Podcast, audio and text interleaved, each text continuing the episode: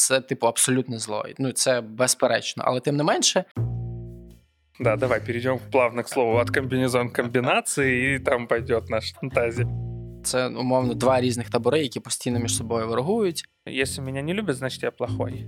Дело в том, что для ребенка немыслимо представить, что папа мудак.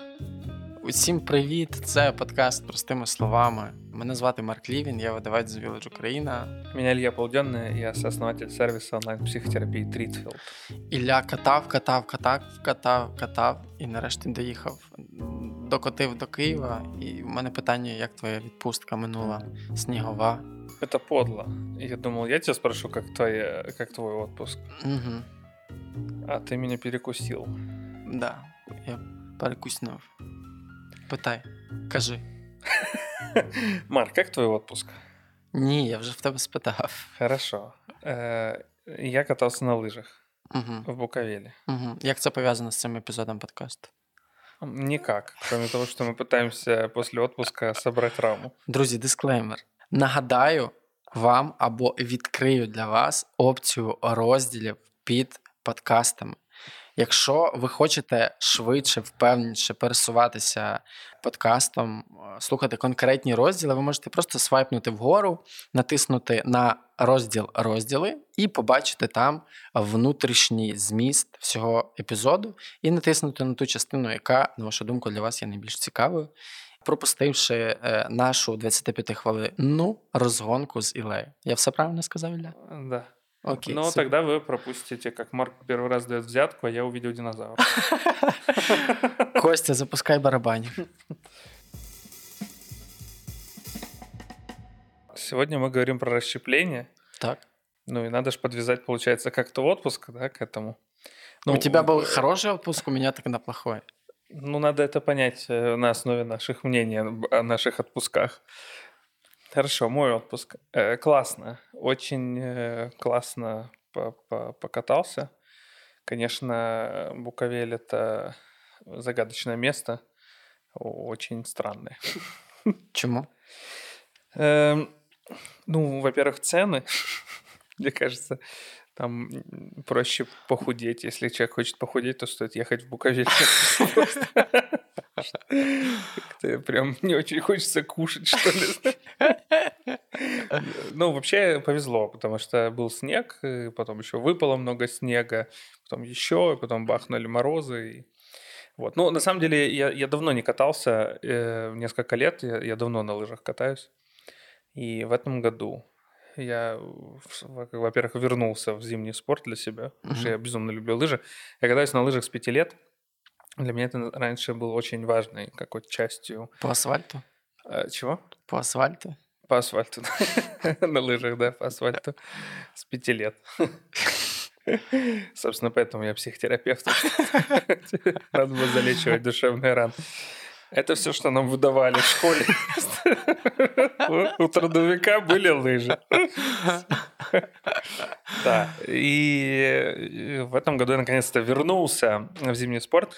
Я даже брал уже инструктора по карвингу, потому что я катаюсь очень хорошо, но, как говорят... Джон инст- Карвинг? э, Джон Карвинг, да. Но инстинк- инстинктивно. Ну, то есть, поскольку я рано встал на лыжи, то я как бы, знаешь, как местные катаются. Вот бывает такое, приезжаешь, э, есть такое понятие местные, да? Ты приезжаешь куда-нибудь, ну, там, неважно, там, не знаю, плавать, например, в какую-нибудь там страну, где есть море. Э, Или там, не знаю, в Одессу, ну, что-нибудь такое. Хорошая И страна. ты такой классный, да, хорошая страна, ну, в условиях ковида, знаешь. Приезжаешь в какую-нибудь страну, где есть море, например, в Одессу, и там какой-нибудь пирс, и там есть местные. И ты, например, даже если ты там какой-нибудь спортсмен, который учится там прыгать в воду, знаешь, прыжкам в воду, все равно есть местные, которые делают это лучше, чем ты. Вот, знаешь, на лыжах это то же самое. Там, э, ты можешь сколько угодно кататься на лыжах, э, быть в самом крутом, э, знаешь, там, костюме, с самыми крутыми лыжами, но есть местные, которые, знаешь, у них там вместо лыж какие-нибудь... Две дошки Да, две доски, обмотанные скотчем, знаешь, две шишки, и они ездят на них лучше, чем ты. В общем, и, наверное, у меня также, поскольку я ребенком... Дві шишки які, ти уточняй. Ну, всего две шишки. У них две за сезон, а у тебя очень много. Тому що ти не вмієш. Максимально мутний жарт, який ніхто не зрозумів, і це добре. І Це добре. Тому що ніякого навантаження змістовного в ньому немає. Короче, в этот раз э, я подумал, что пора бы уже спустя 20 лет катания научиться ездить на лыжах. Угу. Э, правильно, а не просто бесшабашно. Угу. Вот. И я наконец-то взял инструктора по карвингу, ну, правильно там говорить, траверс, на, на траверсом ездить, то есть только на контах. Тобто Карлінг це не, не ім'я якогось персонажа, це Ні. все-таки щось, М. чому вчаться. Що це? Да, поэтому я не только что отдыхал, это? но и учился. Что Ш- такое карвинг? Ну, карвинговые лыжи, это вот раньше лыжи были прямые, Ага. просто прямые, и люди Ага. на них ездили А зараз прямо. виті... а зараз витіювато з вивості. А сейчас лыжи имеют э, форму вот э, как и гитара, у них есть талия, да, то есть э, э, Мгм. передняя часть и задняя часть лыжи, они расширены, а посередине они сужены. За счет этого ты как бы, если правильно ставишь свое тело в пространстве на горе и опираешься только на один край, железный кант, то, соответственно, ты только на этом канте едешь. В І общем, мене їло. а? И мы- І як Гордон з Э, Діожель в Барак Обамі. А, Видишь, э, у нас как вышло. Ты в Африку ездил, и, похоже, ближе к нашим предкам стал. А я в горы и выше, І за кольором насправді також.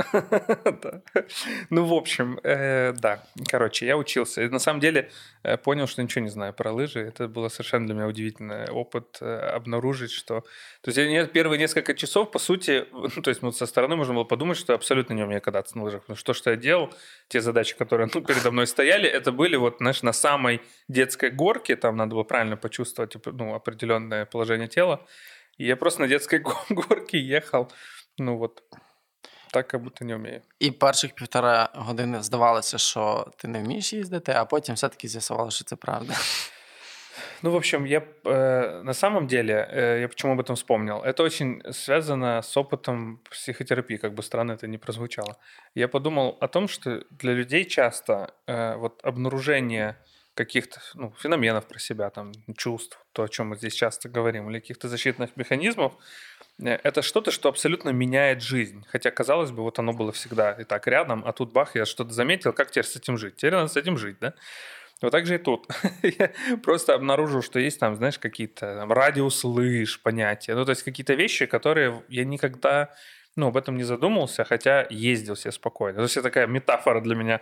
Ну, э, когда клиенты приходят на психотерапию, только начинают узнавать какие-то вещи, там, казалось бы, для меня элементарные, там, вроде, не знаю, ну, там, просто чувства, да, что они вот для этого нужны. А для человека, он с этим живет, ему нормально. Вот так же я на лыжах ездил прямо, или там, ну, не прямо, конечно, ну и хорошо. А тут бах, выяснилось, что у лыж есть радиус. Я такой, что? И, и когда до меня дошло, думаю, боже, это же гениально. То есть ничего себе, на них можно ездить, ну, по радиусу. Я такой, вау. И, те- и теперь я понимаю, что когда я просто, ну, даже после этого выхожу на горы, как будто уже не могу по-другому. Я еще не могу ехать, ну, я уже не могу по-старому, ну, и не могу еще по-новому, потому что не умею. Ну, то есть надо тренироваться именно по-новому ездить. И по-новому, ну, и есть желание вот это наз- назад, знаешь, думаешь, так, ладно, проедусь, как, ну, умею. А уже нет, потому что уже, ну, вот уже э, вроде кажется, это не тем, чего хочется.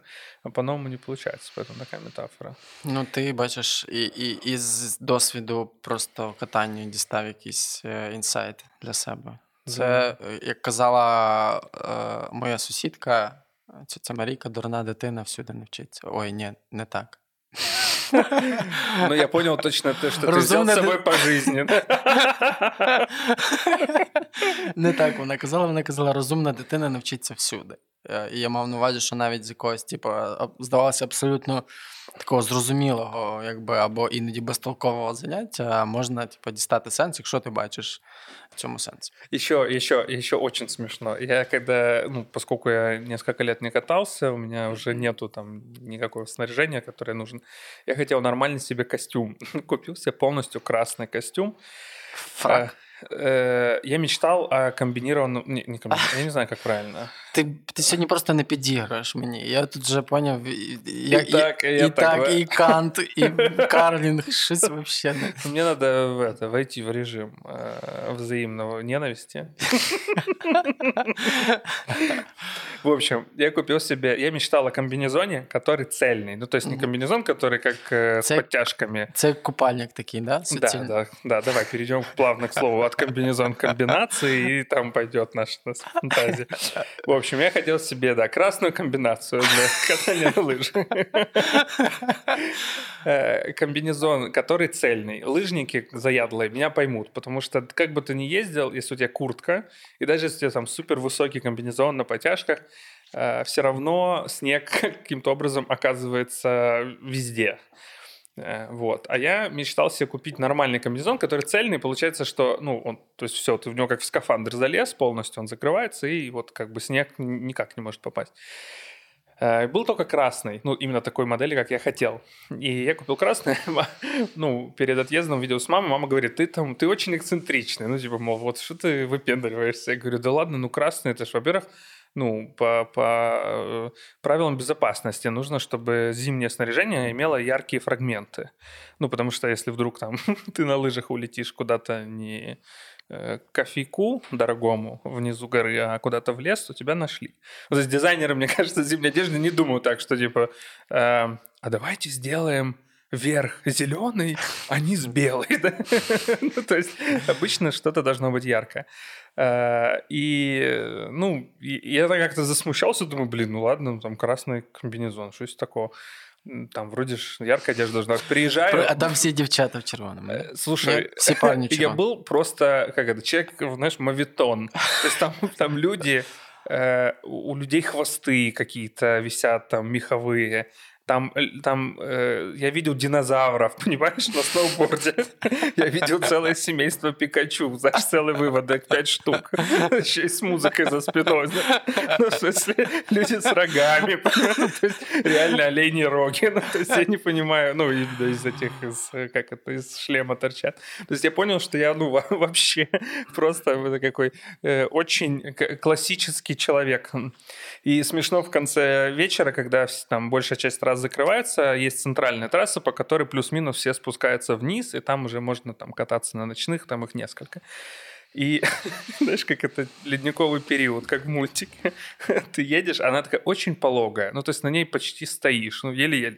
Знаешь, вся эта толпа динозавров, Пикачу, Олени, да, да. Там был этот, э, как его, Винни-Пух с тигрой, кстати, пара. Очень странная. Тигра вечно был выпивший. Бил Винни-Пуха по попке, знаешь. Подумал, что мы явно не знаем концовку этой истории настоящей. Там просто все про абьюз, да. Ну, в общем, это под конец было очень весело. Я прям порадовался, что у людей, ну, фантазия работает. До речі, по контексту Ілля сидить е, в, в красному комбінезоні. В червоному комбінезоні. В красній комбінації.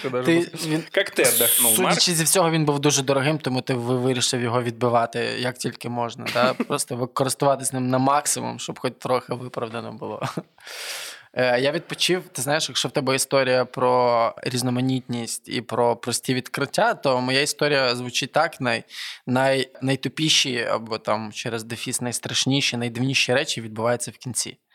Це історія про Занзібар. Там насправді, що в перший день стало зрозуміло, що ходити пішки це витрачати велику кількість внутрішньої енергії на те, щоб відмовляти людям, які постійно тобі щось пропонують. Там купити, знаєш, там є якийсь там в когось один огірок виріс, і він там буде йти з тобою за тобою, продавати тобі його, поки не продасть. От реально, ну ти типу, смієшся. Це це правда. Там, типу, ну я завжди там до до Єгипту так ставився доволі скептично, тому що там, якщо ти, наприклад, пролетиш в Шарм-Ель-Шейх і підеш гуляти по центральній вулиці, їсти, типу, сіфуд, то тебе там просто за руки будуть заводити там да, кудись я, і я, пробувати да, щось продати. І що в перший день ми зрозуміли, що треба брати байк і типу, просто їздити по цих місцевих, щоб вони не встигали за нами. Е, бо це єдиний спосіб, типу, якось проводити час більш-менш типу, для себе, а не постійно відбиваючись від когось. І е, там треба отримувати дозвіл в якомусь міському органі влади, типу на пересування транспортом. І відповідно, у мене цього дозволу не було. От, а, а він був іншої а, людини, якою ми разом їздили. І виходить, що, типу, права не мої, дозвіл не мій, я, типу, їздив як пасажир. Як треть українців просто. Я їздив як пасажир, але, типу, ну, там ми досить швидко зрозуміли, що, типу, на центральних дорогах, типу, там є патрулі стоять, і, е, типу, краще мені не експериментувати там, знаєш, з всякими, типу, а дай мені попробувати і так далі. Але на бічних дорогах, там таких вбитих, там, де особливо не розженешся і правила руху не діють, я, в принципі, дозволяв собі типу, поводити цей байк. Ну і от ми їздили всі дні. Ми вже плюс-мінус знали, де там знаходяться копи, де вони стоять, де вони зупиняють. І в загальній кількості це такий короткий спойл. Нас зупиняли 5 разів а, за весь час. І виходить, що там типу, зупиня... ж прав. А, немає. Да, немає прав. І, типу, ми їздили там по центральних дорогах, типу, все окей, на бічних, десь там до пляжу доїхати. Типу, я брав, просто, типу, ну, прикольно, реально прикольно. І тут в останній день е, там лишався невеличкий відрізок дороги до пляжу, на якому ніколи не було окопів. Ну, тобто там і близько ніколи патруля а не було. мотороллеры или байки, як називається, не знаю, нужны права разве? Е, да, права і, і у нас нужны? Да, е, да. Ну, це типу категорія А.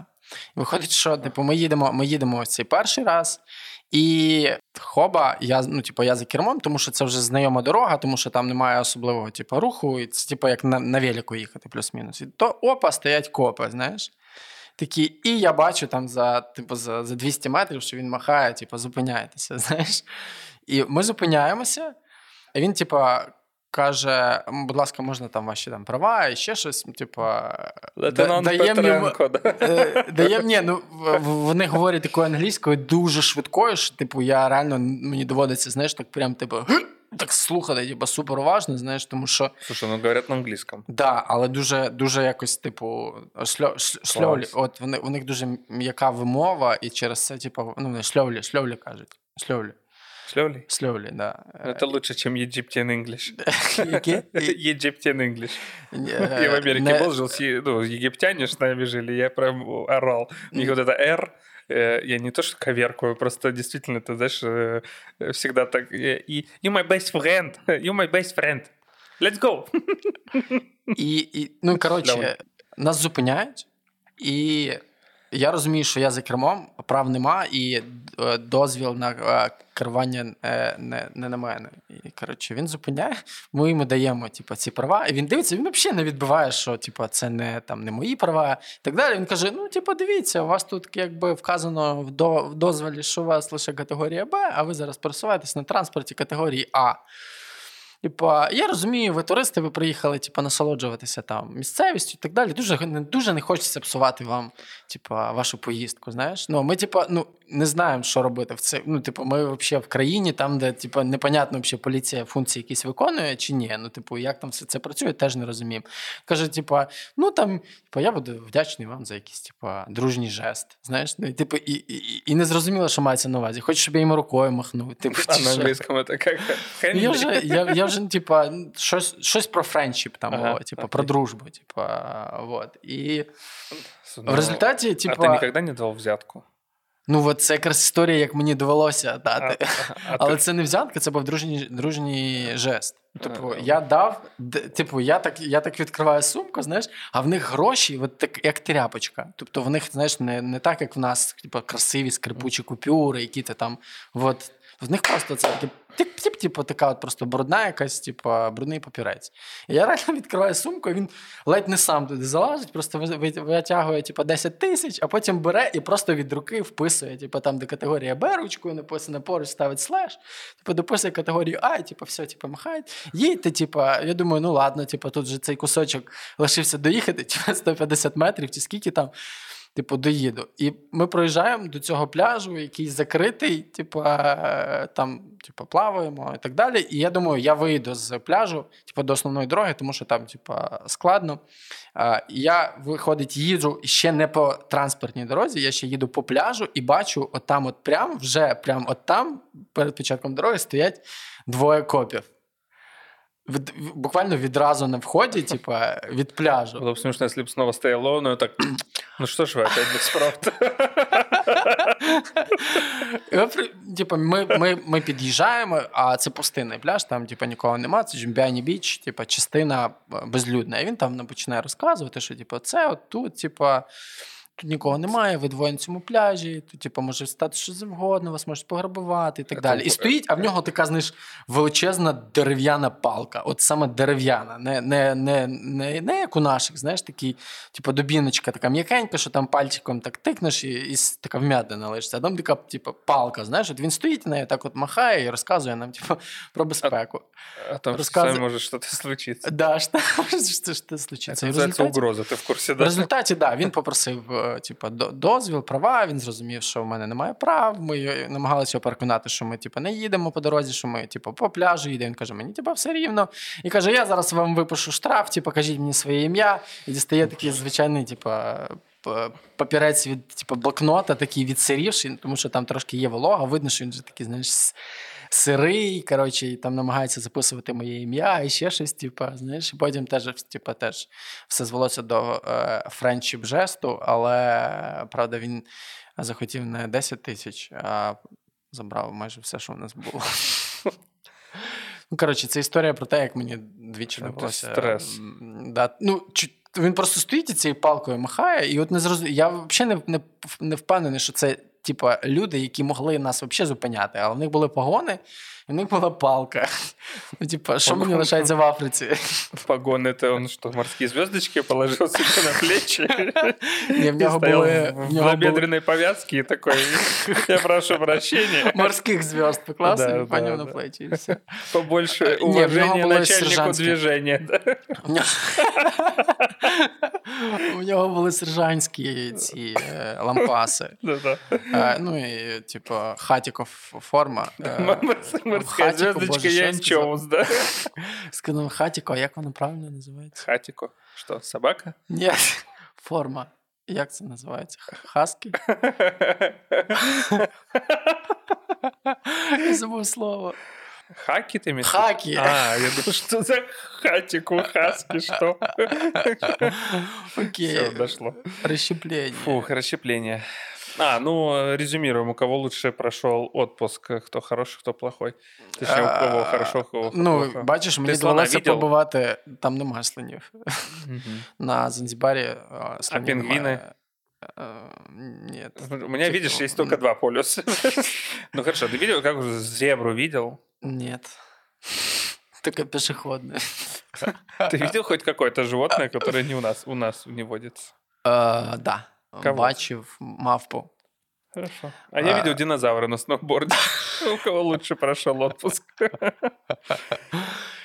Ну, мені довелося дати, бачиш, двічі. Е, ну, я не називаю це хабарем, дружнім жестом. Я просто не уявляю, як там можна було Давай, по-іншому давай. вирішити цю Про ситуацію. рационализацию и морализацию мы поговорим еще. Ні, ну я точно не та людина, яка моралізує. Звісно, в Україні, типу, це все є не- неприпустимим. і не прилетіло просто відразу за секунду, а, ну і був би зрозумілий механізм, типу, вирішення ситуації. Тобто ти порушив е, закон, ти, типу, отримуєш штраф і потім сплачуєш його. А що робити там в людини, яка записує твоє ім'я на. На глиняной дощечке стилусом. да? Да. Не, ну я шучу, я ничего не имею против Ні, ну там реально було зрозуміло, що ймовірно це не та людина, яка хоче, типу, Я яка... ни, ни разу не слышал ни одной веселой, доброй истории про Африку. Вот честное слово, я никогда не был в Африке. Е, Все ты друзья, знаешь, которые там- мне рассказывают, Ні, Е. я, я не хочу, щоб люд... щоб зараз хтось думав, що типу, ти приїжджаєш в Африку, і там просто з аеропорту тебе там зупиняють і кажуть, типу, но там есть такие страны. дружній жест. Звісно, такі речі є. Там корупція, очевидно, що один зі способів Так. виживання, тому що люди, люди там живуть, типу. Да, да. Х- Але знову ж таки, це е, два з п'яти випадків. Тричі нас зупиняли, і коли не було претензій, типу, нас без проблем відпускали. І- Тобто, ну, і хороші копи там теж є, і ну, типу, я не можу сказати, що це типу, погана, поганий острів, тому що там копи беруть е, Мне, ф- э, френчіп раска- жести. і все. рассказывал э, друг э, историю. э, Он э, был, ра- ну, в общем, в бывшем э, продюсер Орел и Решка рассказывал, что в какой-то стране в Африке э, уже не, уже не берут в заложники китайцев, Э, потому что просто китайское правительство больше ничего не делает для того, чтобы, если берут, ну, знаешь, для выкупа в заложники, просто сказали, да, нам плевать. Типа, мы больше ничего не выплачиваем, нам надоело. Типа, хотите, берите. И все. То есть это просто трэш такой, да? Жорстоко. Две страны посоревновались в жестокости отношений. Фу, все, розщеплення, я не знаю. Ні, а от ти знаєш, от в цьому механізмі якраз і є, типу, от в моїй історії про Африку якраз є механізм розщеплення, що ти, типу, по, по якомусь одному критерію відразу переносиш поняття на весь, типу, на весь острів. Наприклад, мені трапився поганий коп, в мене з ним був якийсь типу дивний інцидент, значить, це типу фігова країна, і я її, типу, засуджую, вона мені не підходить. І знову ж таки, якби типу, мені попався хороший коп, а все інше було погане, то я міг так само переносити типу, хороше ставлення до однієї людини на весь Мгм. процес. На конкурсе вынужденных подвязок ты бы взял первое место. да? Подвяжи тему к ней, к ней истории, которая к ней не связана. Розщеплення, Ілля. Тепер давай спробуємо зв'язати наші історії, які ми розповіли, з У розщепленням. нас не получится. Мы откровенно просто хотели поболтать. Давай будем честными. Но мы соскучились. В общем, э, расщепление, да. Э, Расщепление. Нам рано или поздно надо было об этом поговорить. На самом деле, я думаю, что... Я, я вообще подвяжу, почему у нас были эти истории. Потому что вообще тема сложная. И, и она очень глобальная. Поэтому помимо там, всего того трафика и этого тайминга, который мы уже заняли, и люди такие, блин, когда там уже тема будет, или наоборот, им будет нравилось, да, они могли отдохнуть, потому что сейчас придется напрягаться, потому что говорить будем о весьма драматичных вещах. Расщепление – это, э, ну, можем рассматривать, или должны рассматривать это, конечно, как защитный механизм психики, но, как и любой защитный механизм, ну, не ладно, не как не любой, но как часто это бывает, раньше это было что-то очень полезное и важное. Э, Вот. То есть, э, если бывает так, что защитный механизм это как бы способ, каким человек компенсирует, да, как, как что-то, то в случае с расщеплением это скорее был, э, ну, назовем так, необходимый переходной механизм, да, ну, то есть вот э, в метафоре был бронзовый, да, э, век, да, и потом, соответственно, он сошел на нет, когда научились обрабатывать более сложные металлы, и, в общем, бронза ушла в небытие за счет того, что она просто проигрывала конкуренцию более качественному металлу или там обработанной стали, закаленной и так далее. Поэтому Ну, бронзовый вона век... стала А? частиною мистецтва. Бронза стала частиною мистецтва. Да, да, но это был переходной период не, необходимый. Ну, то есть был каменный век, потом кто-то научился добывать бронзу благодаря тому, что это просто был металл, который там условно валялся под ногами. Ну, примерно, да, так. Конечно, не так, но условно для, для общей такой истории развития, да, то, соответственно, бронза это был переходной период э, для того, чтобы перейти и обрабатывать более сложные металлы. Также и расщепление это то, без чего развитие человека невозможно. То есть человек в любом случае проходит стадию расщепления. Точнее, расщепление является частью ну, э, роста психики, психических процессов. Просто такой определенный небольшой переходной период. Сейчас я буду объяснять, в чем он заключается. Я э, хочу просто объяснить комплексно. И в дальнейшем, если, ну, скажем так, вот где-то какая-то часть психики пошла и уже перешла э, в более сложные, да, там, в, в- в общем, время, э, где обрабатывали более сложные металлы, да, то какая-то, например, не знаю, локальная часть психики, какая-нибудь Африка, например, допустим, э, осталась в этом бронзовом веке, да, и, и когда мы говорим о том, что вот э, все уже там, не знаю, живут и летают на дирижаблях, а где-то еще все добывают огонь э, там трением и э, делают бронзовые щиты, э, то это уже защитный механизм. Ну, то есть, когда как бы психика развилась, а этот, этот механизм остался как действующий, Мгм. как активный, как необходимый все еще. Ага. Потому что, по идее, от него нужно ну, в какой-то момент психике отказаться. Он, он, он просто перестает быть актуальным. А давай приклад, Да, уже на примерах. як саме це виглядає в житті. А, Когда мы, когда мы взрослеем, э, я сейчас говорю об очень раннем периоде, довербальном. Довербальный это значит до того, как еще появляется какая-то сформированная лексика в голове. То есть когда ребенок может а, оперировать понятиями э, словесными. То есть мы же не сразу так э, не умели говорить, а потом бах, и у нас словарный запас тысячу слов. Э, Да, там Поступово, Ну да, да. мама, папа, тятя, мятя. Э, То есть мы сначала даже выговорить ничего не можем. Э, Постепенно эти объекты появляются в голове. Мы как-то наделяем их понятными нам словами, которые нам предлагает окружение. И со временем это развивается, и постепенно мы научаемся говорить. То есть никто из нас не, не помнит даже, как начинал говорить, чаще всего. То есть редко, ну, я не встречал людей, которые помнят, как они сказали первое слово. Понимаешь идею? Ну, це стається тоді, коли ну, це стається до трьох років. І насправді Да, ж, вот як именно. наскільки То я есть, розумію. ну, то есть я имею в виду, что наша психика еще даже не может это осмыслить. Э, вот в чем дело. То есть у нас нет такого ну, готового сознания, которое есть в 30. Э, постоянно н- н- мы здесь вот напоминаем о том, что это кажется, что когда вы смотрите или слушаете такой материал с э, позиции там, взрослого человека, который оперирует уже очень взрослой психикой, кажется, что ты, ну, да, там, сложно вспомнить эти довербальные вещи. А они были, и они происходили, и ну, категории мышления были такие. И изменения очень важны в этот период. А когда мы взрослеем, у нас нету системы в каком-то смысле ранжирования вообще сигналов. Ну, то есть это сплошной хаос. Вот. И первая система, которая появляется вообще категоризации событий вокруг, Хорошо-плохо. хорошо-плохо. И то, это не называется хорошо-плохо. Можна, нельзя. ну, М, Нет? Нет, даже нет. Удовлетворен или не удовлетворен. Ну, Мгм. то есть у нас есть высшая нервная система, поэтому мы взрослеем и становимся, ну, там, к 30 годам, дай бог, более взрослыми людьми, э, с более сложными категориями, да, а, ну, благодаря вот э, тому, что у нас на уроках э, биологии назвали высшая нервовая деятельность, да. Но годиков три у нас, ну, наверное, интеллект как у кошечки, может быть, как у собачки. Ну, то есть удовлетворен, не удовлетворен. Э, И все. И, соответственно, удовлетворен – это равно хорошо, э, не удовлетворен – равно плохо. Э, Удовлетворен – это безопасность, тепло, ну, то есть э, там я покушал, вовремя там сходил в туалет, Внимание. Внимание, реакция на меня, да, э, ощущение тепла обязательно, да, вот тепла не эмоционального, а вот тепла буквально физического, то есть меня греют, меня прижимают, меня кутают, но я не ощущаю это как заботу, я ощущаю это как, ну, моему телу комфортно. Очевидно, я даже не могу это назвать, когда мне два. То есть это я так сейчас метафорично говорю. Зараз переношу все на свого котика. На котика. Да-да-да. Кстати говоря о котиках. Недавно это такое отступление, но очень в тему. Э, Ты слышал о приложении э, MeowTalk? MeowTalk. Мгм.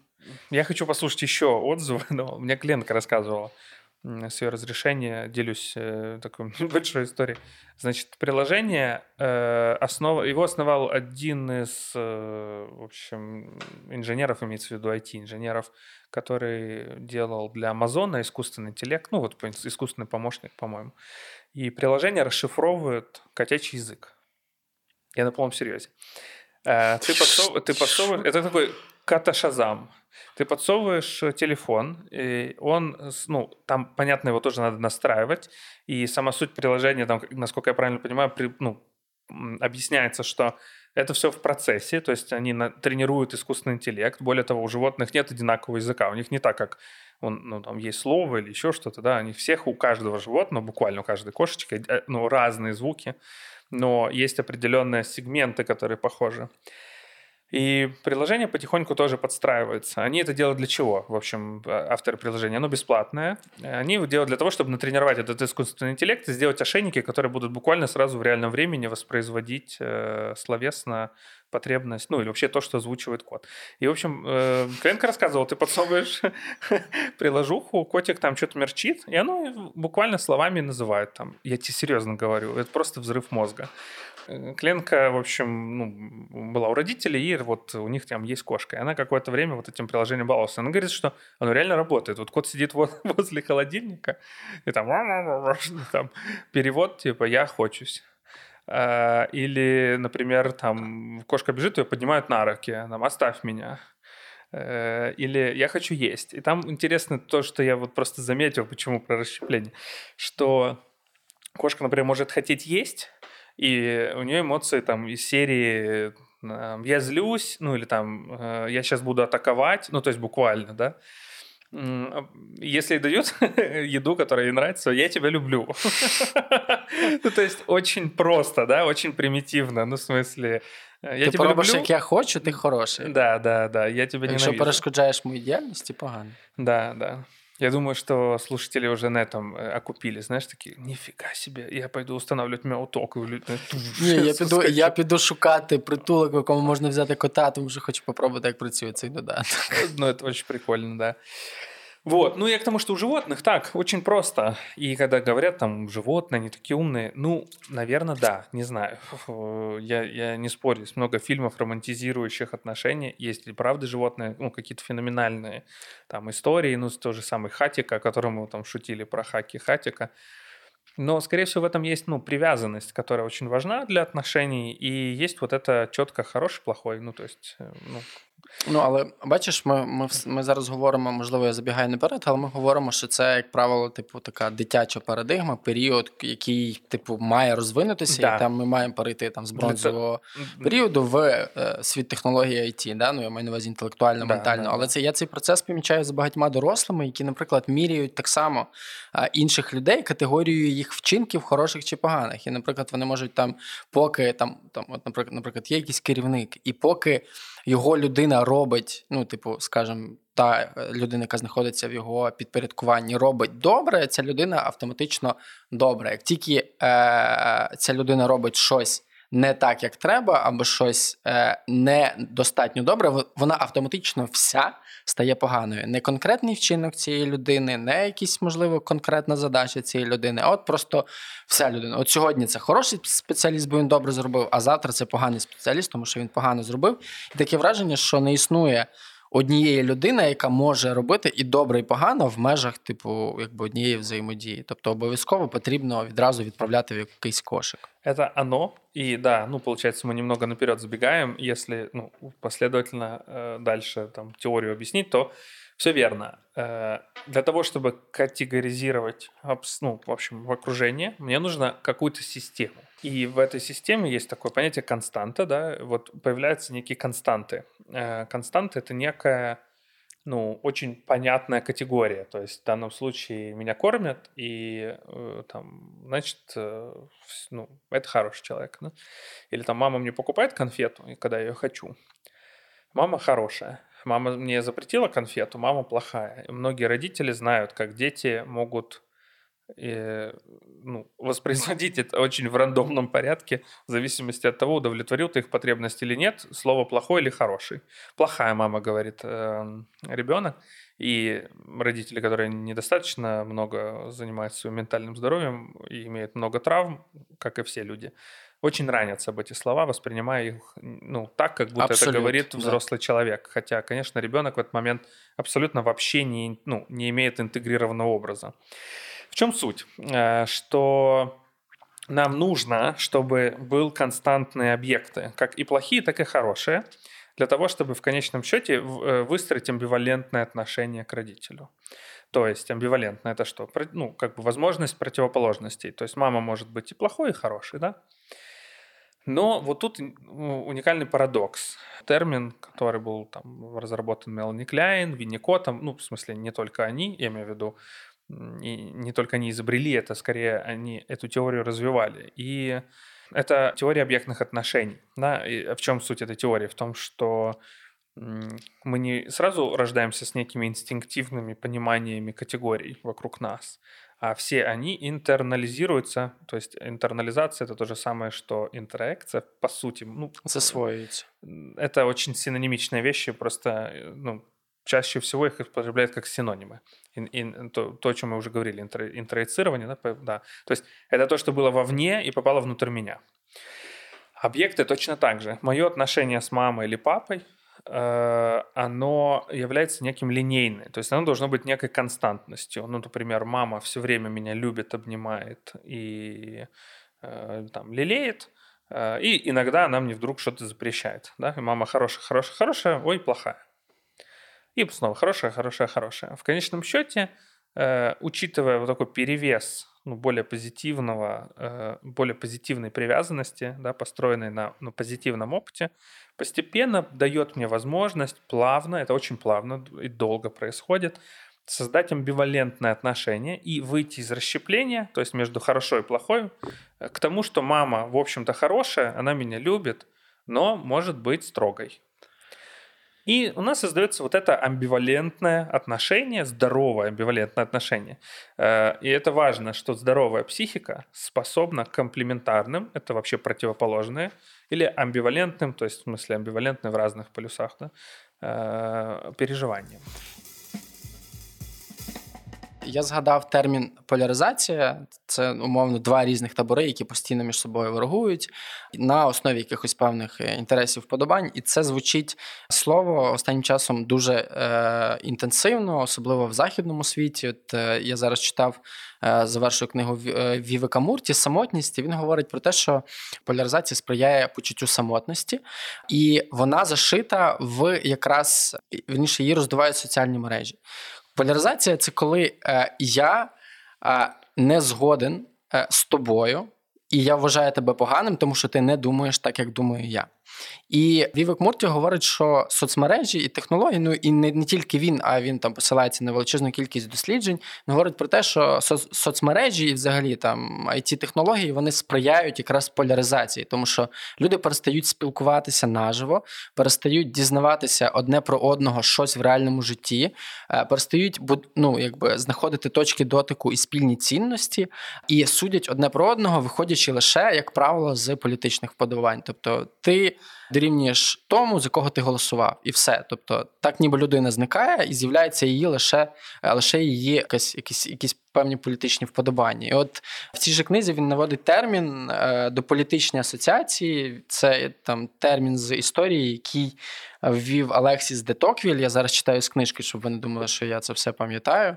От. Е, і до політичної асоціації якраз мають на увазі зв'язок до того, як ми почали говорити про політику. Типу, зв'язок там у цінностях, наприклад, зв'язок в спільних поглядах або в наявності спільного досвіду, який дозволяє нам.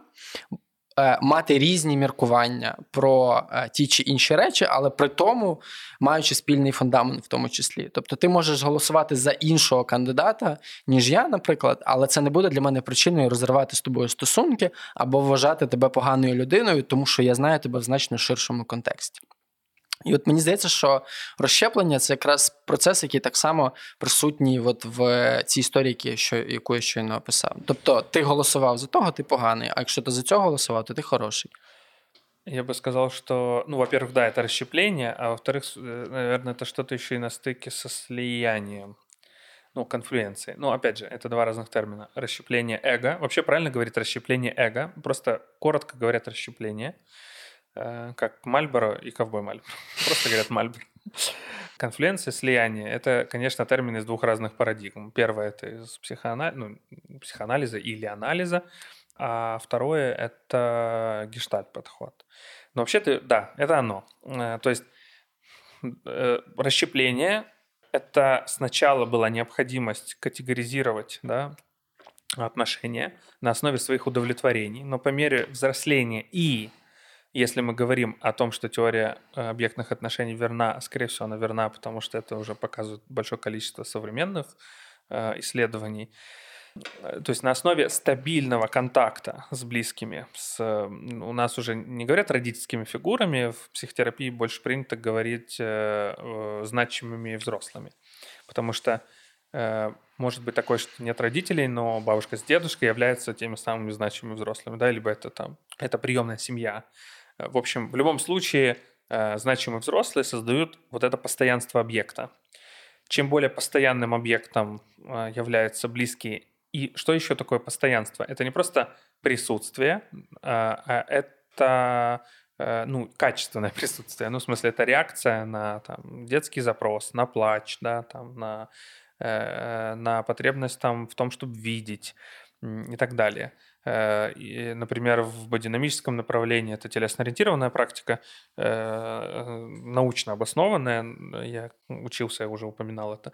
Там, например, там исследуют, как мышцы реагируют на контакт, и там, например, показывают, когда младенец э, видит родителя, он поднимает шею, ну, то есть, грубо говоря, поднимает голову, и на какое-то время он может удержать тонус шеи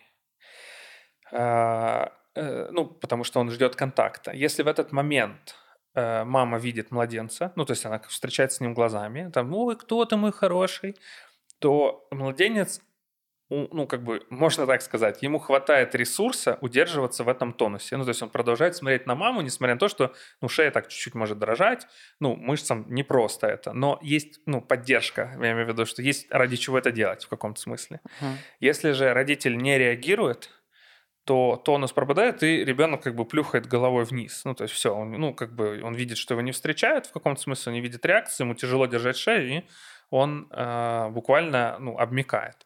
И это буквально влияет на то, как будет вообще ну, устроен вот тонус шеи у человека во взрослом возрасте.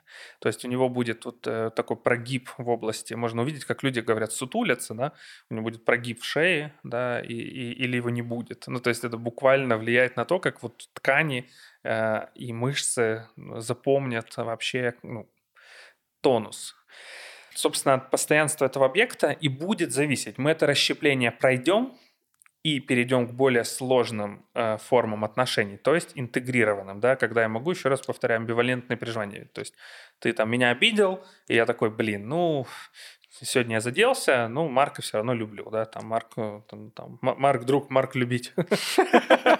Ну, в общем, да, да. Э, или, типа, ах, так, все, сволочь последняя. Ну, А завтра я сказав, похвалив тебе. Да, я такой, Марк классный. А потім знав. Марк сволоч. Да, хорош. Мені здається, що от скажи, будь ласка, оця, ем, можливо, це буде дуже таке поверхнева згадка, але ось ці люди, яким досить подивитися на фотку в інстаграмі, щоб визначити мудак чи ні. В... Я думаю, там ми говоримо здесь о проекції більше. Це, це, це більше проєцировання. Угу. Да. Тобто, якщо лайкає фотки інших дівчат в, чи хлопців в інстаграмі, то це проекція. Мудак це проекція, а не розщеплення. Э, ну да, да. Муда... Э, расщепление — это если он меня лайкает, он классный, он не лайкает, а фон какой-то неприятный. Вот это будет э, скорее ближе к расщеплению. Ну, я, чем... якщо, якщо так сильно спрощувати, то це життя в парадигмі добро-зло. Да, совершенно верно. Плохой, хороший, но опять же, оно очень четко идет к тому вот этой животной нашей части, удовлетворен, не удовлетворен. Я вообще думаю, что расщепление ближе всего к понятиям... Ну, мы в, в прошлом сезоне мы говорили о чувствах, и в книге мы говорим о переживаниях и чувствах, да? Э, в этом сезоне о защитных механизмах. Как они связаны? Ну, лишний раз можно это повторить. Вот расщепление как защитный механизм, он э, ближе всего к переживаниям ненависти и, и любви любви и идеализации, да, вот мы говорили об идеализации, но это больше защитный механизм, но если о чувстве там mm. вот э, очарования. Вот очарование mm. это переживание, которое буду чаще всего испытывать э, с расщепленным эго. Ну, то есть я, боже, он такой классный, да, и вдруг он что-то делает плохое, это человек, и все, тут же он там переходит в другую полярность. А, скільки, а... скільки стосунків е, як це, зав'яли завдяки цьому е, прекрасному захисному механизму. Я думаю, что мы все ходим с, ну вот как в метафоре бронзового века, э, если чуть ее расширить, то как бы если представить человека как планету, да, то там на ключевых континентах жизнь очень современная, да, а на двух там э, просто там до сих пор еще люди, как я говорю, там, не знаю, ходят в повязках на бедренных. Также это и в метафоре психики, что какая-то часть психики очень взрослая, да, может быть, вполне себе, а какая-то часть вполне еще ей свойственна очень, ну, еще, еще бронзовый век. И вот расщепление это, ну, то есть мы все носим внутри себя очень часто какую-то часть, ну, сейчас э, не хочу нікого задіти, недоразвитості, ну тобто недоразвиття. Да? Мені здається, що взагалі дуже важко відділити людину від її вчинків. І мені здається, що це ну, розщеплення его, що воно досить часто як механізм присутнє в оцінці. Ну, я скорее к тому, что э, э нам всем э, расщепление в какой-то момент жизни так или иначе свойственно. Другой вопрос, что у некоторых это прям может быть ведущим э, защитным механизмом. Ну, то есть человек... Э, получил такой опыт э, в детстве, да, при котором расщеп, ну, расщепление осталось э, чем-то ну, основным. То есть как будто не было опыта постоянства объекта, или очень сложно было удержать это постоянство объекта. И так или иначе приходится делить мир на хороших и плохих, чтобы как-то вообще ну, в этом мире существовать, как-то э, выдерживать напряжение, которое есть. Ну, у мене є близькі, з якими доводиться будувати е, односторонні стосунки, тому що якраз їм цей механізм властивий, і я, як е, людина, підходжу їм лише в тому випадку, коли я роблю так, як вони хочуть, Так як їм подобається. І відповідно, якби я е, не мав досвіду там терапії і всього іншого, там подорожей і розуміння, можливо, стосунки би вже давно обривалися, тому що там після будь-якого там вчинку я е, роблю крок назустріч, тому що я розумію, що плюс-мінус, типу, я маю право чинити по-різному, в тому числі і не так, як хочеться іншій людині. І від цього я не стаю поганим другом. Я просто роблю щось наприклад, е, що є зараз для мене більш пріоритетним. Але я розумію, що ця річ, в якій ти вибудовуєш дружбу лише з вигоди для себе, із якихось типу речей, яких ти вважаєш виключно для себе правильним, інша людина має робити так само. Мені здається, що це причина, через яку багато близькостей так і не відбулося. Тобто, ну тому що дружити лише в тому, з чим ви згодні. Ну, мені здається, що це неможливо. Це мають бути просто два клони особенность расщепления в чем? Что мне действительно, ну, надо расщепиться. То есть э, э, в, одно, в одну единицу времени я совершенно переживаю тебя как максимально хорошим, а в другую единицу времени как тотальное зло, но в этот момент доступа к хорошести нету. Это нужно понять. Там как будто перегородка. То есть как две комнаты, где в одной комнате, значит, Марк с, с рогами дьявольскими, да, там и, и так далее, и так далее, да, там весь такой демонический, а в другой просто там благотворительностью занимается и, э, не знаю, что там, чешет ежиков. Это что-то доброе, наверное, не знаю. Животики ежиком покраще. Да. Ну, и я могу ну, зайти в комнату и только находиться в одном состоянии. То есть нет э, ну, этих фотографий между, да, то есть нет такого, где и то, и другое, или что-то вообще посередине. Я не знаю, насколько понятно про расщепление. Ну, я це життя в парадигмі дуалу, типа два да, да. Два То есть, еще раз, если коротко, это необходимо для развития психики. Мы все проходим эту стадию, когда там мама плохая, мама хорошая, в зависимости от того, как я удовлетворен. И если э, в этом месте не было постоянства этого объекта, я сейчас об этом больше на самом деле расскажу, просто уже другой немного парадигме плоскости то и станет еще больше понятия про расщепление, то, соответственно, я как будто остаюсь немного вот в этом опыте, что мир может быть либо плохим, либо хорошим, і так далі. Ну, Мені здається, я про це, мабуть, в кінці скажу, але мені здається, що вся культура світова, зважаючи, що ми в ну, західний світ весь е, вийшов з е, християнської парадигми, тобто так чи інакше, і там і мистецтво, ну там якби християнство вплинуло і на мистецтво, і загалом на там державу, політику багатьох держав е, ранніх. Ну, відповідно, там же ж все дуже зрозумілий поділ. Типу, є хороший, поганий, є можний, не можний, є заповіді і порушення. Mm. І виходячи з цього, ми якраз і мислимо в цій етиці, типу, що от є абсолютне зло і абсолютне добро. І одне не може знаходитися в іншому ніяк. Я, я хотел об этом поговорить э, вот после фрагмента номер два и вот, вот в третьем заключительном акте подкаста как раз вот обсудить то, о чем ты говорил, потому что это круто. Ну, вообще, мне кажется, это синонимично с развитием человечества. И то, о чем, помнишь, мы там болтали как-то там целый час, наверное, про метамодернизм. Да? Модерн, постмодерн и метамодерн. И это вот сюда очень ложится. Итак, э, о чем я хотел рассказать? Это о насилии и о том, почему, ну, собственно, по мотивам книги э, Дэвида Селлани, э, это американский психоаналитик, книга называется «Иллюзия любви» или «Почему женщины возвращаются к своим насильникам». По-моему, так, кстати, я точно не помню, такая ли формулировка. Вот, он, в свою очередь, в этой книге апеллирует много к работам человека. Вот мы вводим подкаст новую фамилию, мы, возможно, будем к нему возвращаться. Это Рональд э, Фейербейрн.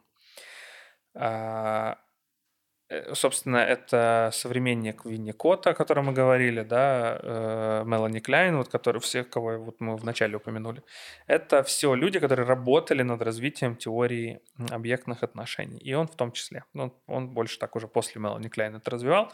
Э, это первая половина 19 э, боже, говорю, первого 19-20 столетия, да, 1900-е, то есть и, собственно, он там, я же говорю, был современником Винникота. Винникот работал много про ну, вообще детскую психологию, собственно, опять же, привязанность, теория привязанности.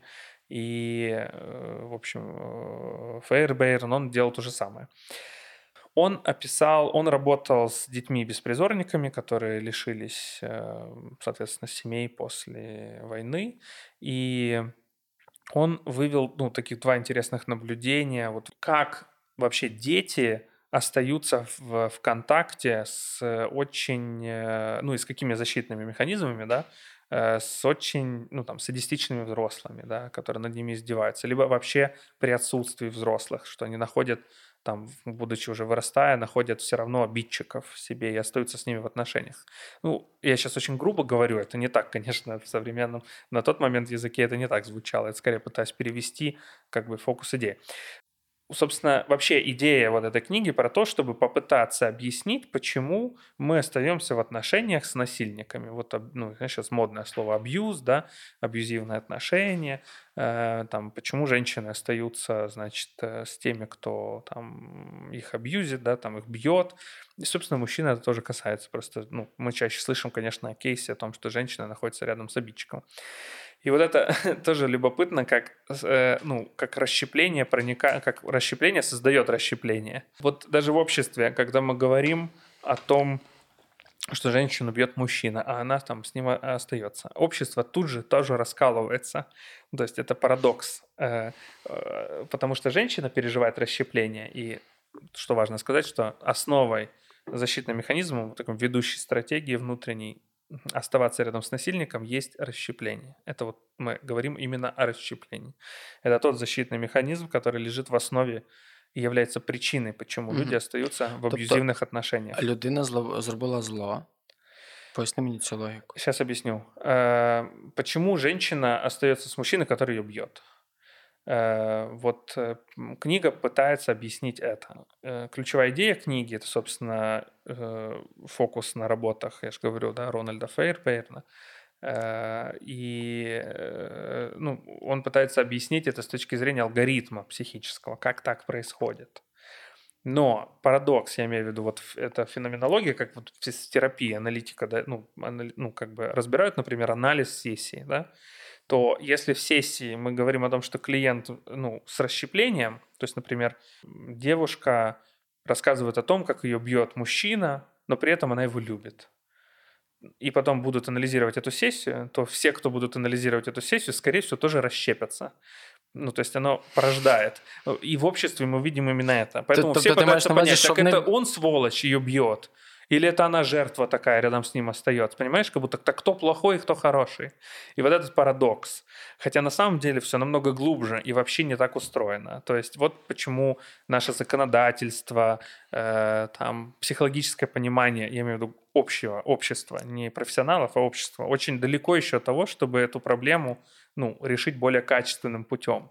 Как пока наше общество, ну, и, и даже западное, самое современное, все равно Э, ну, расщепляється. Ну, в смысле, в поисках плохого і хорошого. Я читав нереальну колонку, вона двотисячних, вона тільки недавно до мене докотилася завдяки твоїй колезі е, Жені е, Чернезі, правильно? Mm-hmm. А, Про психотерапевта, який погодився працювати з чоловіками-насильниками, які здійснили інцест там над своїми дітьми. От він в нього ставлення було якраз таке, як ти зараз говориш. Типа в нього з одного боку був страх, тому що він не знав, що очікувати, але так само велика кількість відрази була, тому що це, в принципі, соціально дуже засуджена категорія людей. Типу, всіма інстанціями, і суспільством, і судами, і е, сформувати якесь коректне, толерантне ставлення до них вкрай важко. Тобто, треба реально постаратися, щоб навіть наблизитися до думки про те, що я хотів би їх зрозуміти. Як правило, mm-hmm. блок відразу включається. Я не хочу розуміти.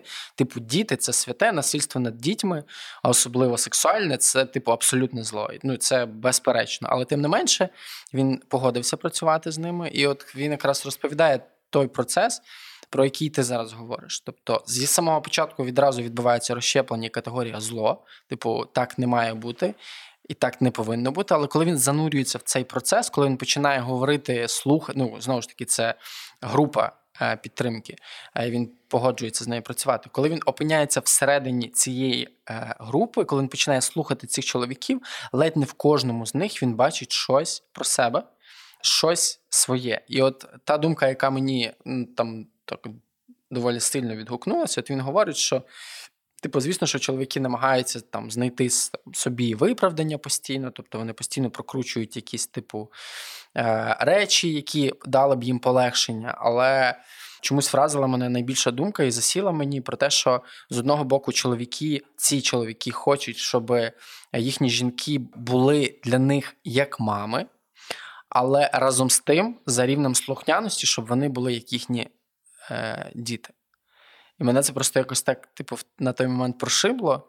Але зараз, коли ти типу сказав про розщеплення в процесі терапії, я згадав цей кейс. І в кінці він виходить насправді на таку там доволі толерантну е, думку про те, що це те, про що говориш ти, що для того, щоб зрозуміти цей процес, треба піти значно значно глибше, аніж просто там соціальний штамп, це добре чи це погано.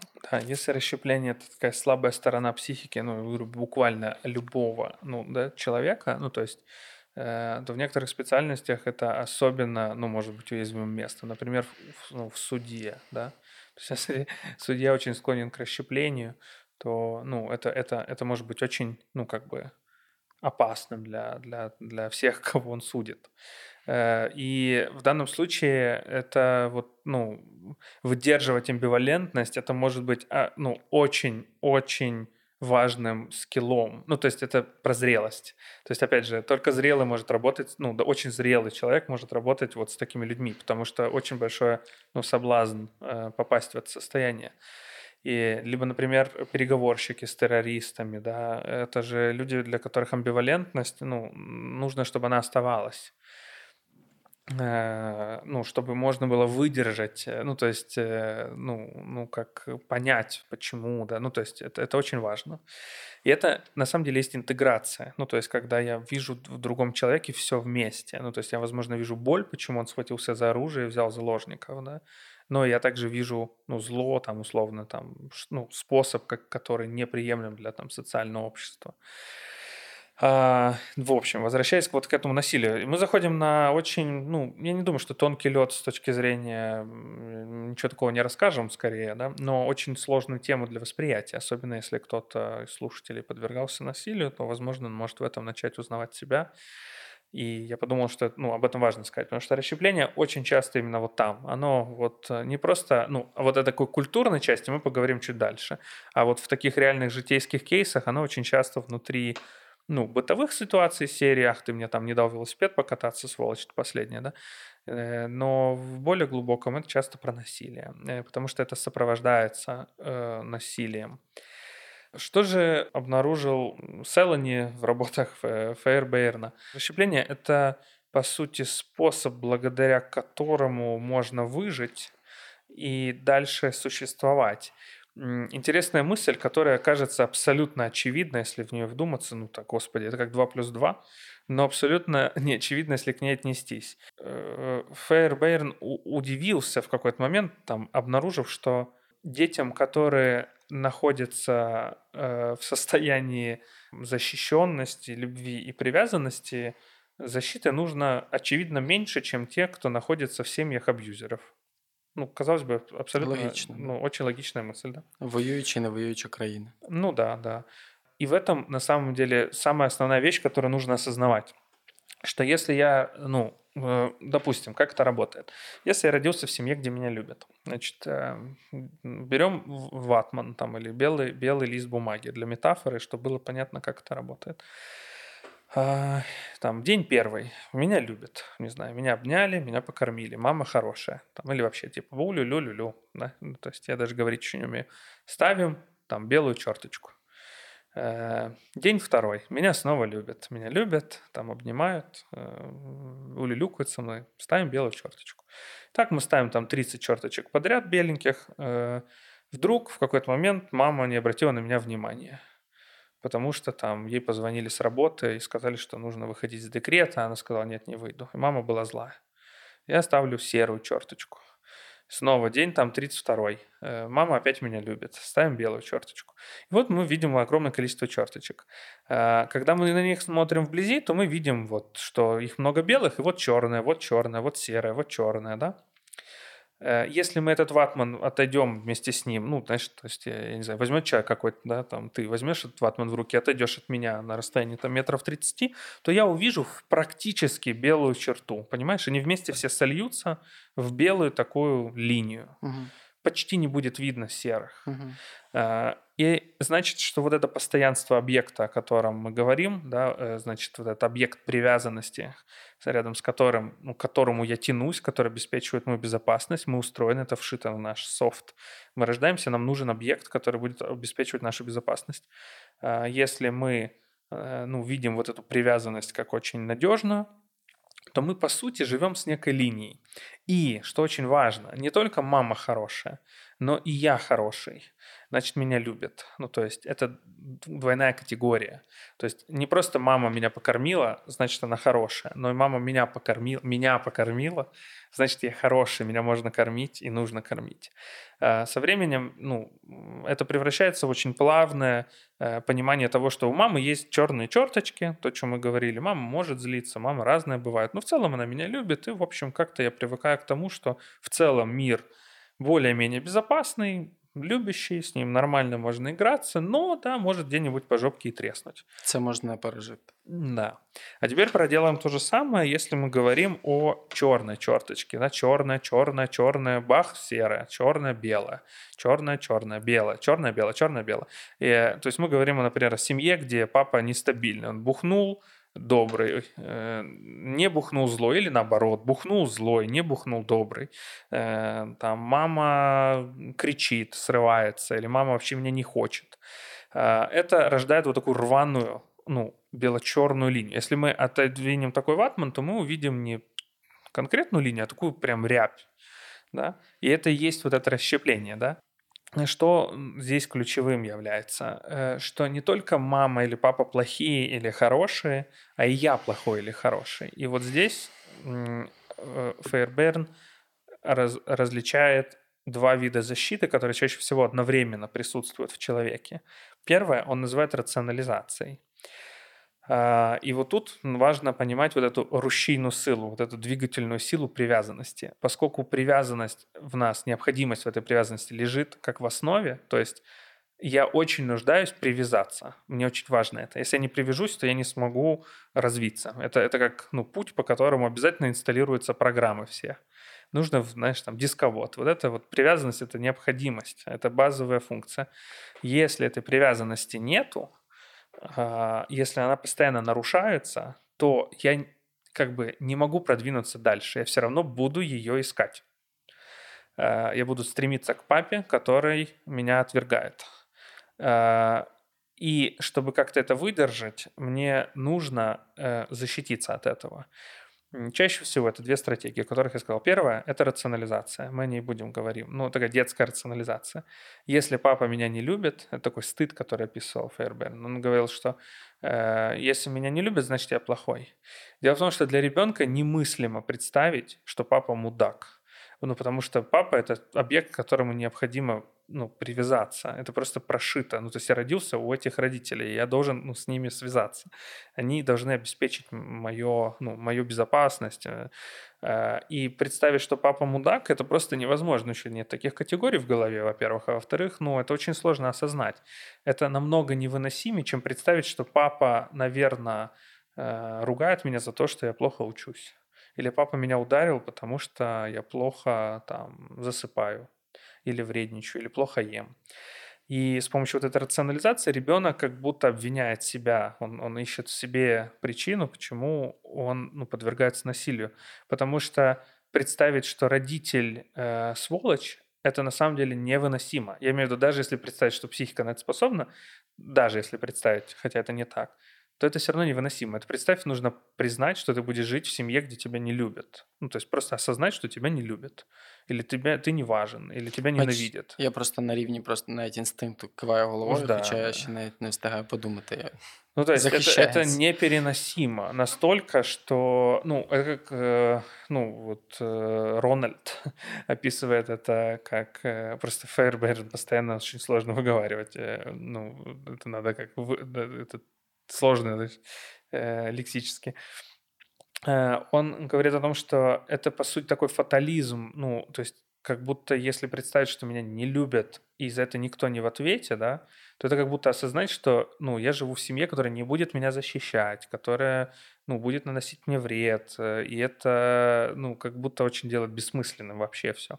Поэтому, ну, во-первых, психика не очень может это детское осознать, а во-вторых, она ищет объяснение этому, поэтому чаще всего виноватым становится сам ребенок, и он приучается жить с ощущением вины и стыда за себя, за то, что его наказывают, потому что он такой. А, И вторая часть – это расщепление, о котором мы говорим. Э, Это способ разделить отца, э, ну, и, или маму, ну, разделить отношение к ним на хорошее или плохое, и таким образом изолировать одно от другого. Э, Это как способ выжить в этой системе, где черточки то белые, то черные. То есть, если не то белые, то черные, то мне нужно представить, что моя мама, вот есть мама хорошая, а есть мама плохая. Угу. В дальнейшем, когда мы говорим о том, допустим, девушка выросла, и вот мы говорим, что она построила отношения с алкоголиком, который ее бьет. Э, Мы говорим вот о чем, что помимо того, что есть он, ну, муж то хороший, то плохой. Вот он не пьет, ну нормальный же он меня, он хороший парень, там все окей. Потом выпил и избил. Э, Соответственно, в, когда он избил, он, ну, там, Плохой. он плохой. Но, нужно- он же и хороший. М, Это ну, так вот, ну, ступенчато может быть, да. Э, В терапии, особенно в неопытности, я на это, вот я в этом месте очень, там, моя, моя часть, я много работал с э, тем, кто подвергался насилию, и эта моя часть тренировалась, потому что я раньше был слабенький. Это ощущение, ну, слабенький в этом месте, как терапевт, э, это такое место, где терапевт в таком контрпереносном переживании такой думает, ну, не контрпереносном, ну, неважно, он возмущается таким, ну, я, я это вспоминаю, как такое переживание, ну, блин, знаешь, там говорила ж балакала. Ну, то есть буквально там Ну, три сессии, три сессии, как-то вроде ясно было, что... ну, Мудак. Мудак, да. А тут бах, он снова классный. А, и, и, ты, и ты просто знаешь, что, знаешь, что ж Де такое? послідов... ну, послідовніше, дівчина, послідовніше. Не, ну так нет, конечно. Я скорее помню вот эти переживания. Сейчас э, на это можно купиться, но все равно и- я, я понимаю сейчас, что э, это, конечно, ну, ну, когда уже понимаешь, как это работает. Вот в чем и здесь, за этими белыми черными черточками, когда человек полностью изолирует зло от добра и добро от зла, он, поскольку он не может интегрировать одного этого человека в одно целое, э, он и строит отношения как с двумя разными людьми. Ну, то есть, э, если интегрированные отношения, то типа, блин, нет, он, конечно, там бывает там добрый, хороший парень, но он меня бьет. Это, это бред. Пошел он там нафиг, да? Э, Не хватило там еще. Там, не хватало бы еще с ним остаться. Но это не так работает в, в, в жизни. Ну, в смысле, когда у человека расщепление. Он то хороший, то плохой одновременно. Но поскольку эта часть, возвращаемся к ней, ручейная сила, привязаться, испытать этот опыт привязанности, потому что он не закрыт, остается активным, меня все равно магнитит, ну, то есть магнитит к человеку, а, рядом с которым я пытаюсь эту интеграцию обрести. Другой вопрос, что человек, э, ну, насильник, э, вот как раз, ну, вот этой своей черно-белостью, он очень похож на родительские фигуры, ну, неважно, там, на опекающие фигуры, которые были насильническими, да, на этот опыт. И поэтому я магничусь именно к этим фигурам. Хотя это, конечно, именно не те, с кем стоит, ну, построить отношения, чтобы вылечиться. И поэтому очень часто именно терапевт своим постоянством, э, ну, то есть тем, ну, вот с расщеплением э, очень часто лучше всего, конечно, работает просто долгосрочная терапия с постоянным, адекватным, э, стабильным терапевтом, который, ну, он вот есть, и то он плохой, то он там хороший, то он э, не знаю, там что-то не так на меня посмотрел, он плохой, тут, конечно, проекция присутствует, он хороший, и постепенно вот это обнаружение того, что, в общем-то, это один и тот же человек, да. Э, может медленно приводить к какой-то интеграции, благодаря чему я могу и других людей видеть более целостно. По сути, рядом с терапевтом проходится вот этот опыт э, привязанности, который был не закрыт. И когда люди говорят, а, ну, пытаются понять, так это она жертва или это она, значит... Э, сама виновата. Сама виновата, да. Э, по сути, они делают то же самое, они расщепляются, не осознавая в том, что этот человек, который перед ними, и нуждается в близости любви, и э, игнорирует одновременно агрессию, и э, когда эта агрессия происходит, ну, все равно нуждается, продолжает нуждаться в этом партнере, только в этот момент обвиняя себя. То есть это один и тот же человек одновременно с двумя амбивалентными, ну не амбивалентными, тут, наверное, слово запутать может, ну, двумя совершенно двумя противоположными переживаниями может находиться в одном Я зі штангою поприсідав 200 кілограмовою. Сложно? Я ні, я просто максимально був в увазі і слухав тебе, щоб зрозуміти, і паралельно якісь свої картинки переживав. Я думаю про про, про макропроцеси, про булінг в інтернеті за якимись типу зовнішніми ознаками або одноразовими вчинками типу людей. От людина одна, типу, ніхто її не знає, але одна людина зробила щось не так, як це там очікують більшість. Вона автоматично попала в бан, попала в булінг, е, типу, піддається цькуванню, вигнанню з Фейсбук-спільноти і так далі. Тобто я багато де цей процес побачив. Это близко к тому, що ми описували ідеалізація обесценивання или очарування, розочарування. Тут навіть не про е, зачарування, тут просто є е, категорія людей, яким достатньо одного вчинку. Чийогось стороннього для того, щоб когось заклеймити. Ну тобто, я не знаю, що це за людина. Я заходжу, і тут раптом в Фейсбуці хтось написав, що він комусь там нахамив. Наприклад, ну це зі сторони хтось описує. Я не був свідком цього, я цього не знаю. Але, типу, я я якби не розбираюся, але в мене які якісь почуття всередині автоматично з'явилися. Ага, це типу, це він якийсь фіговий кончений мудак. Я, типу, піду і напишу йому в коментарях, що, типу, що він бидло і йому не місце серед таких цивілізованих людей, як я. І я це. Ну, тобто, я багато картинок побачив, поки слухав е, тебе. І весь цей час я згадував знову ж таки книгу Еріха Ноймана. Ми вже з тобою про неї сьогодні згадували. Е, учень Юнга. І Юнг, нагадаю, там одна з основних його найбільших ідей це тіньова частина особистості. І от Нойман цю історію все розвивав після Юнга, і він якраз спробував прослідкувати, яким чином не інтеграція цієї тіні впливає на нову етику. Ну, Тобто, в його парадигмі стара етика це етика християнська і юдейська, ну тобто там, де є абсолютні величини, типу добро і зло, там, де є зрозумілі там правила поведінки, і цінності є святими. Тобто ніяких проблем не виникає до того часу, допоки ти розумієш, що це святе. Ну тобто ніяких неврозів в людини не з'являється до до того моменту, допоки вона не піддає, наприклад, шлюб, святість шлюбу сумнівам. Тобто в людини, наприклад, навіть не виникає думка про те, що можна зрадити, тому що для неї шлюб є абсолютною цінністю, і перехід за неї дорівнює смерті. Смерті духовні, перш за все, ми пам'ятаємо, що люди жили в там парадигмі страху е, в там загробному житті, Е, не мати привілеїв і там опинитися в, е, в пеклі. І якраз він говорить про те, що зараз цей час дуже сильно змінюється, тому що цінності переживають кризу і багато речей втратили, втратили свою святість. Ну тобто, для типу багато неврозів з'явилося там, наприклад, знову ж таки в категорії шлюбу, тому що багато хто піддав це сумніву, зробив вчинок, зрозумів, що ніякої смерті там немає, і типу продовжує йти. І по суті, ця цінність, яка була абсолютом, потерпає крах, розвалюється, і вже в принципі це нікому не, е, не потрібно. І він якраз говорить про те, що сучасна етика потребує інтеграції зла е, всередину себе самої. Тобто, по-перше, її помітити, по-друге, почати з нею працювати, і там, по-третє, зрозуміти, що одночасно я можу бути і хорошим, і поганим, що мені не треба переходити в два стани і витісняти або подавляти якусь частину себе. Тобто, що в принципі в мені може бути і те, і інше. І це те, що він якраз описує, ця книга е, 50-х, 60-х років була написана, здається, якщо я не помиляюся. Але е, ну, тим не менше вона є актуальною і перечитується досі, тому що ось ці поняття нової етики вони все ще не пройшли до кінця своє, е, свою інтеграцію в суспільство. Тобто люди продовжують жити в категорії, типу, хороше, погане, лише хороше, лише погане. А він якраз говорить про те, що типу, хороше і погане можуть бути частиною одного спектру.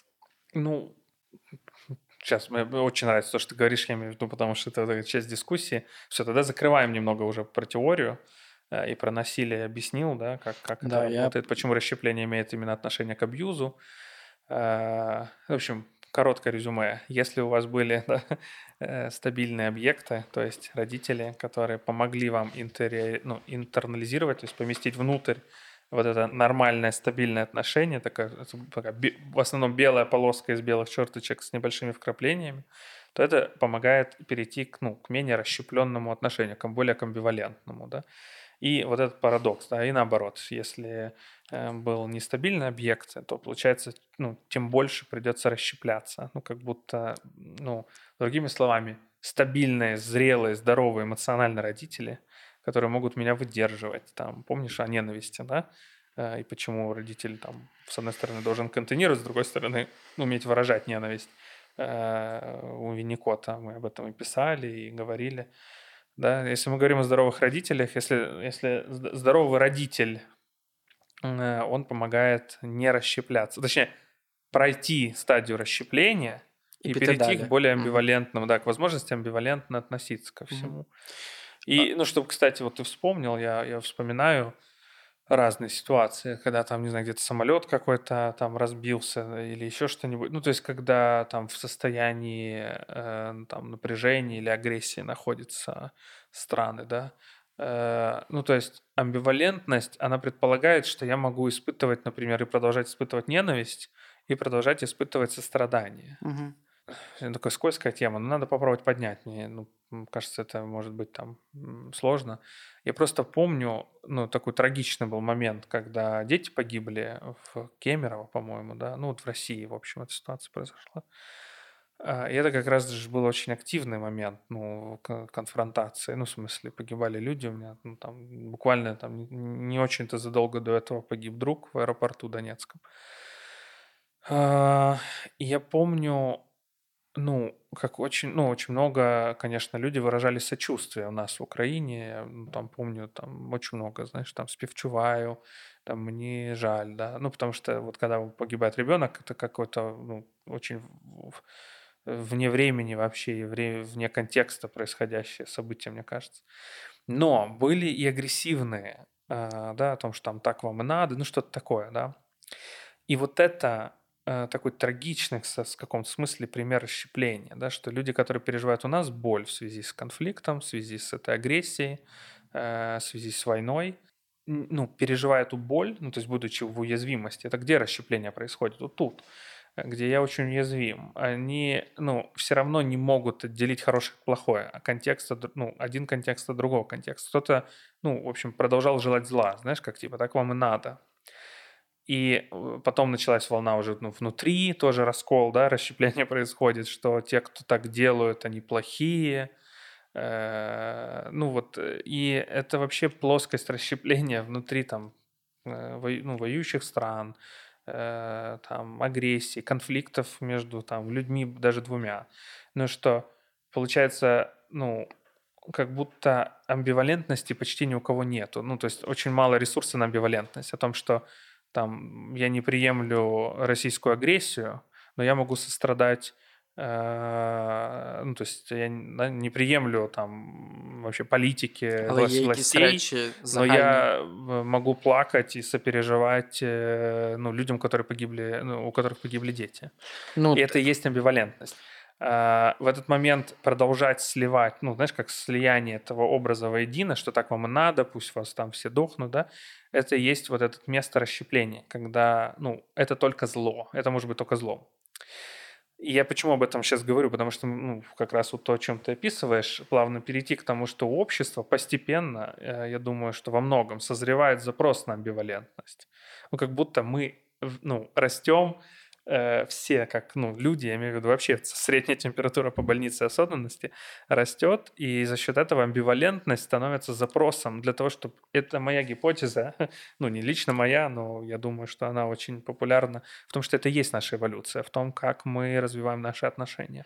Ну тут е, це історія, яка теж я раджу, хто цікавиться загалом, куди рухається світ е, в плані е, взаємодії в спільнотах, в плані там близькості і так далі. Прочитати книгу Вівека Мурті Самотність. От він там розповідає, я вже згадував сьогодні цей термін дополітична, асоці... е, дополітична асоціація. Це якраз момент, в якому людей об'єднує не політичний погляд, кандидат, е, конфлікт і так далі, а спільні цінності, якісь типу загальнолюдські. Але він більше говорить про це в плані особистої взаємодії. Ну тобто, коли, наприклад, мені для того, щоб ухвалити рішення, е, справді ти, типу, там мудак, чи можливо ти просто зробив якийсь один вчинок, е, який суперечить там якійсь загальній там лінії, але в цілому ти типу, типу стараєшся бути хорошим і так далі.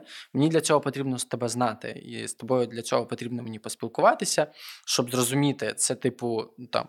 Справді ти абсолютне зло, чи ти просто десь один момент типу, вчинив якось не так, або навіть хотів як краще, але вийшло типу погано. І для цього мені потрібен контакт. І в плані до політичної асоціації він говорить, що, наприклад, раніше він описує реальність штатів, і він, наприклад, описує, що одна і інша політична сила, типу в Америці, наприклад, вони часто стикалися разом і були більше схильні до дебатів ніж зараз, тому що, наприклад, вони могли там е, водити дітей в один садок, наприклад, жити десь по сусідству, наприклад, е, разом колись навчатися в коледжі, мати якийсь там спільний бекграунд і так далі. Тобто вони більше знали одне про одного, глибше знали одне про одного, і відповідно мали змогу продуктивно спілкуватися між собою, а не вступати в конфронтацію. Тому що зараз е, це той процес, який він описує, якраз мені здається до Періоду Трампа. Він якраз говорить, що е, американське суспільство дуже поляризувалося, тому що достатньо лише соціальних мереж для того, щоб отримувати інформацію і ухвалювати рішення, типу хороша людина чи ні. Вже не потрібно реального живого контакту. Соцмережі це все дуже швидко прискорили, і мені не потрібно зустрічатися і читати з тобою, е, чи спілкуватися з тобою. Я можу зайти до тебе на Вікіпедію або почитати твої інтерв'ю, і в принципі мені досить, щоб зрозуміти, хто ти. І от е, живий контакт це якраз та річ, яка дає глибше краще розуміння, і та, яка була первинною і є нашою суттю. А ну, соцмережі це те, що зараз нам вже нав'язують зверху до цього процессу. Ну, согласен. Контакт все равно является более богатым и ну, более, как, э, более перспективным для постоянства объекта, для того, чтобы построить отношения. Ну, потому что в живом контакте мне все равно намного проще строить без проекції да, отношения. Ну і знову ж таки, соцмережі це ж дуже, ну, як ми з тобою сьогодні про це говорили, дуже нарцисичний інструмент, який, як правило, формує навколо тебе спільноту згодних з тобою. І ти настільки звикаєш до цієї згоди, що коли хтось приходить і каже тобі, що... говорить, ой, а у мене, мені кажеться, що да. Трамп і все таки зжечь. да. Тому що ми, типу, просто не звикли до того, що з нами хтось може бути не згоден, або що, типу, і це ж насправді штучна. мама, да. Це ж насправді штучна абсолютна штука, тому що якщо ти вийдеш, ну якщо вийти в реальний світ і почати говорити з реальними людьми, то зібрати однодумців кав'ярні буде не так просто. Хіба що це буде якась типу дуже рафінована кав'ярня, куди ходять люди за інтересами. И вот э, рождается это, ну, мне кажется, маркер. Это, конечно, моя догадка, я, я не, не, это не, не из прям практики, да, но догадка, что вот это э, такой м, конструкция лексическая, как и все-таки, все, знаешь, там, о, все-таки он сволочь. Э, mm-hmm. Ну, вот это, мне кажется, всегда про расщепление. А ты знаешь, как какая-то попытка, ну, наконец-то понять, да. что, что он, какой он. Да. И все равно это невозможно, потому что завтра он улыбнулся такой, ой, не, ну, хороший парень, да. Или там, она молодец. Так э, це ж насправді э, я за собою такий процес помічав. У мене, наприклад, була ну, якась. Всі з розщепленням. Я бач, я помічав за собою такий, от не так давно помітив цей процес, що от є люди, з якими в мене була, як виявляється, конфронтація, типу, внутрішня. Я цього не відчував і не визнавав. Тобто мені просто здавалося, що це люди мудаки. Знаєш, типу, от там є хтось, типу, хто там, кому не подобаються мої підходи до сторітелінгу. От, типу, то він просто мудак і не шарить. Знаєш? І це не те, що я типу, свідомо собі озвучую і говорю. Це просто всередині на рівні відчуття. Тобто те, як ти думаєш. Типу, ти ще навіть не встигаєш помічати про те, що ти так думаєш. Це просто такий типу, процес, він ліється з тебе. І потім я насправді помітив, що достатньо двох хвилин уваги цієї людини для того, щоб кардинально змінити думку про неї. Наприклад, ти дві хвилини живого спілкування, і виявляється, що людина не мудак. Вот, я говорю, и все-таки он хороший. Да, и все-таки он хороший. Ну, вот это все-таки, да, да. Или все так що, так що, друзі, мабуть, думка головна напрошується сама собою, не те, щоб ми тут завжди підводили підсумки всіх епізодів, але Е, цікаво було б, перш ніж робити висновки, е, дізнаватися більше, занурюватися в реальне середовище і старатися бачити ситуації ширше, ніж чорне-біле ну, в палітрі. А скільки кольорів взагалі? Ну, я думаю... Каждый охотник желает знать, где сидит фазан. Сім. Я еще подумал, вот ну, не то, что мне хотелось обсудить такой мини-фрагмент. Это Э, мы же развиваемся как, э, как э, человечество. И вот была же эпоха модерна, да, когда, ну, собственно, все и есть. Идеалы, да. Идеал, да. Ну, есть Бог, есть там дьявол, да, там хорошо, плохо. Искусство. Свет, свет тьма. Да. Да, все очень понятно и угу. погранично. И как раз вот оно и расщеплено, да. Ну и вот этот стишок, что там как-то сын к отцу пришел и сказал кроха. Что такое хорошо, что такое плохо? Тысяча долларов на стол, это будет плохо, да? Я помню такую версию. Ну да, что такое хорошо, что такое плохо. Потом ведь наступила, как противодействие этому эпоха... Війна. Ну, війна і, типу, який Бог? Який Бог ви що? Бог помер, він подивіться, Ну, Ницше, да, сказал. Бог умер. Он имел в виду не в смысле, что... Мы сами его вбили. Він ну, в каком-то смысле индустриализация произошла. Ну, то есть, да, как будто Богу очень мало места осталось в этом индустриальном обществе і поиск, ну, наступив кризис духовний. Такі дві війни поспіль. І то не дві, там просто нескінченна кількість, але дві такі, перша, друга. Постмодерн отменил правила. Э, но как будто маятник качнулся в другую сторону. И э, такой, ну, по сути, как будто нет вообще ничего ни хорошего, ни плохого, да, все, все... Відносно. И это же поэтому такой запрос общества. Я имею в виду, э, в смысле, почему стали очень популярны Э, противоречивые персонажи. Помнишь, мы это упоминали? Там Доктор Хаус, э, там Хэнк Муди в Калифорникейшене, э, кто там еще? Ну, Герой нашого часу став. Шерлок Холмс. Ну, герой нашого часу це такі люди, які Шерлок. можуть в собі поєднати все.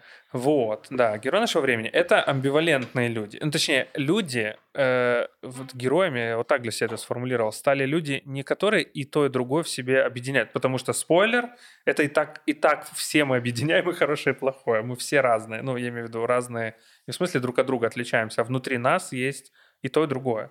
А это люди, которые почему-то, благодаря там своей, не знаю, харизме или способу жить или форме, э, умудряются, э, ну, как это, позволить нам заметить амбивалентные чувства к этим героям.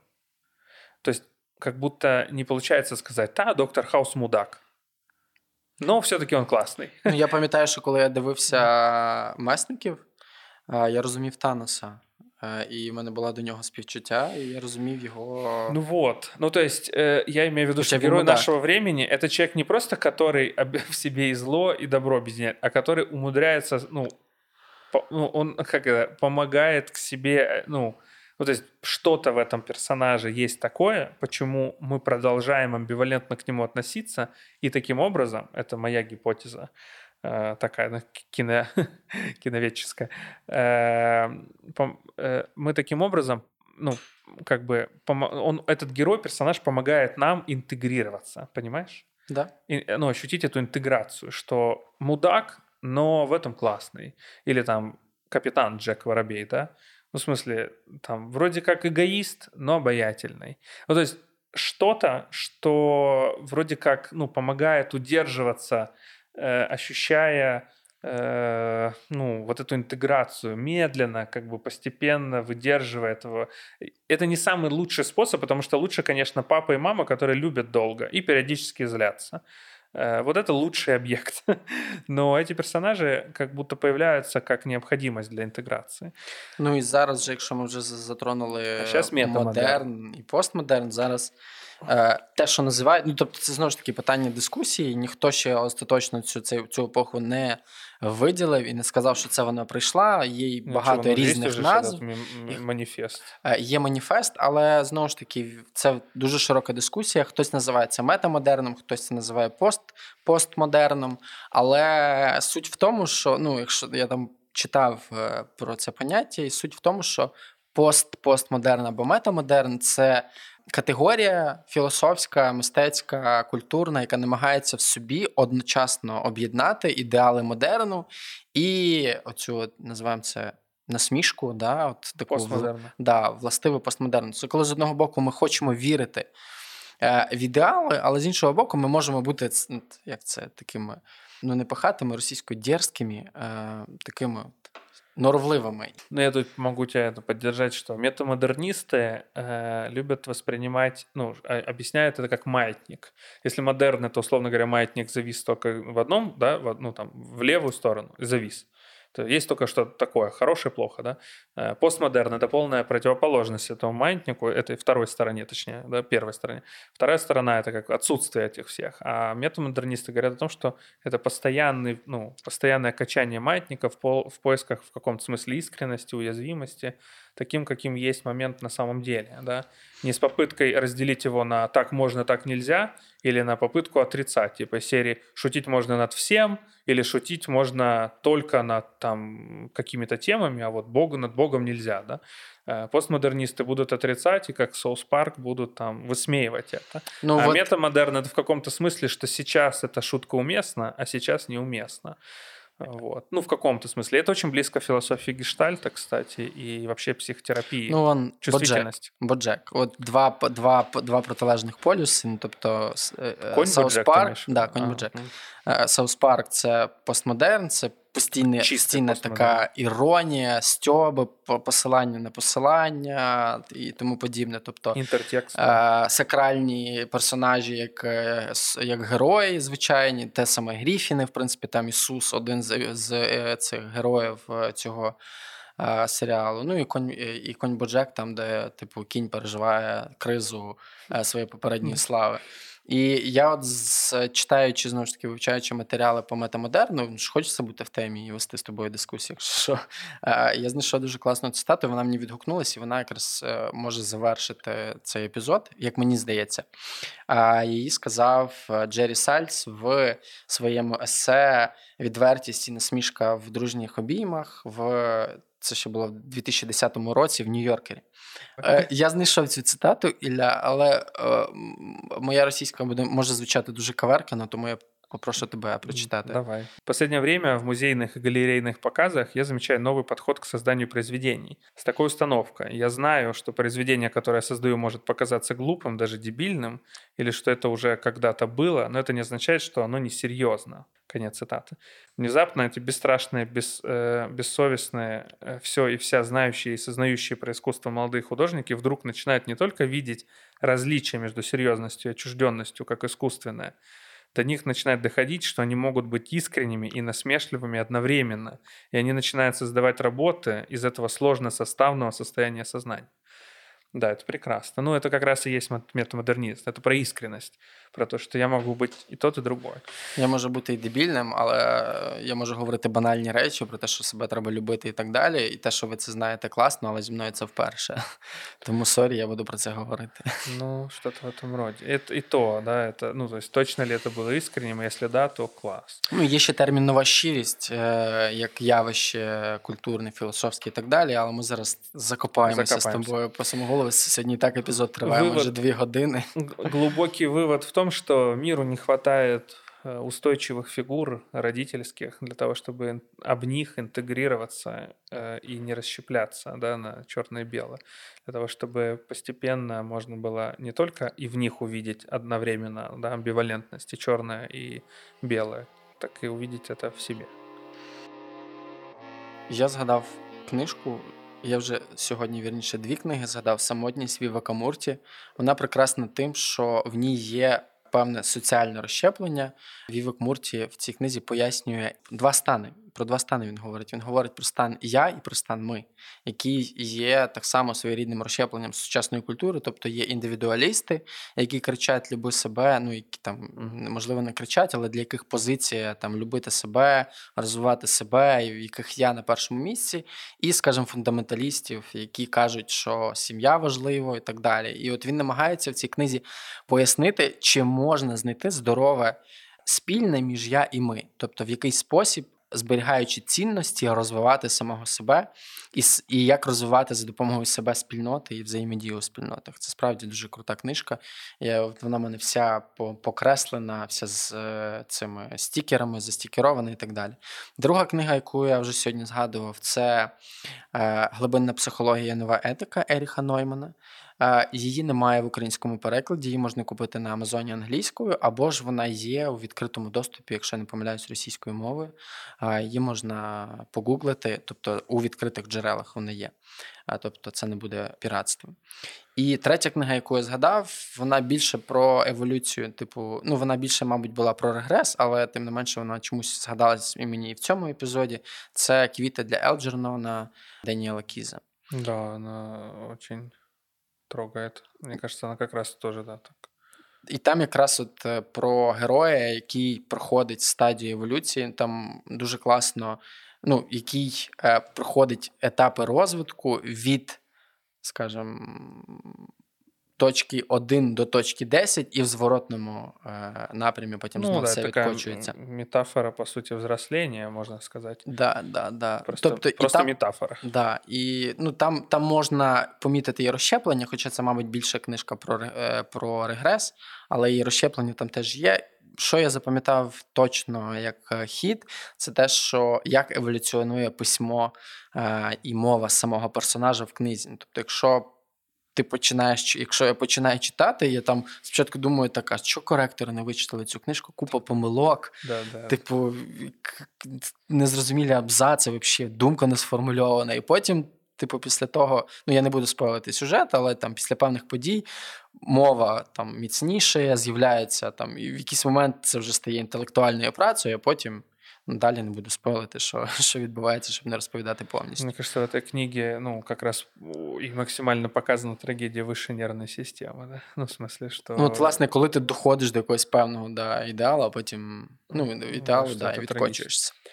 Фильмы. Э, я не уверен, что это фильмы четко про расщепление, но э, если говорить о вот том куске нашего эпизода, где мы говорили про насилие, то очень хорошо показаны персонажи, которые расщепляются или которые вот являются жертвой да, абьюза.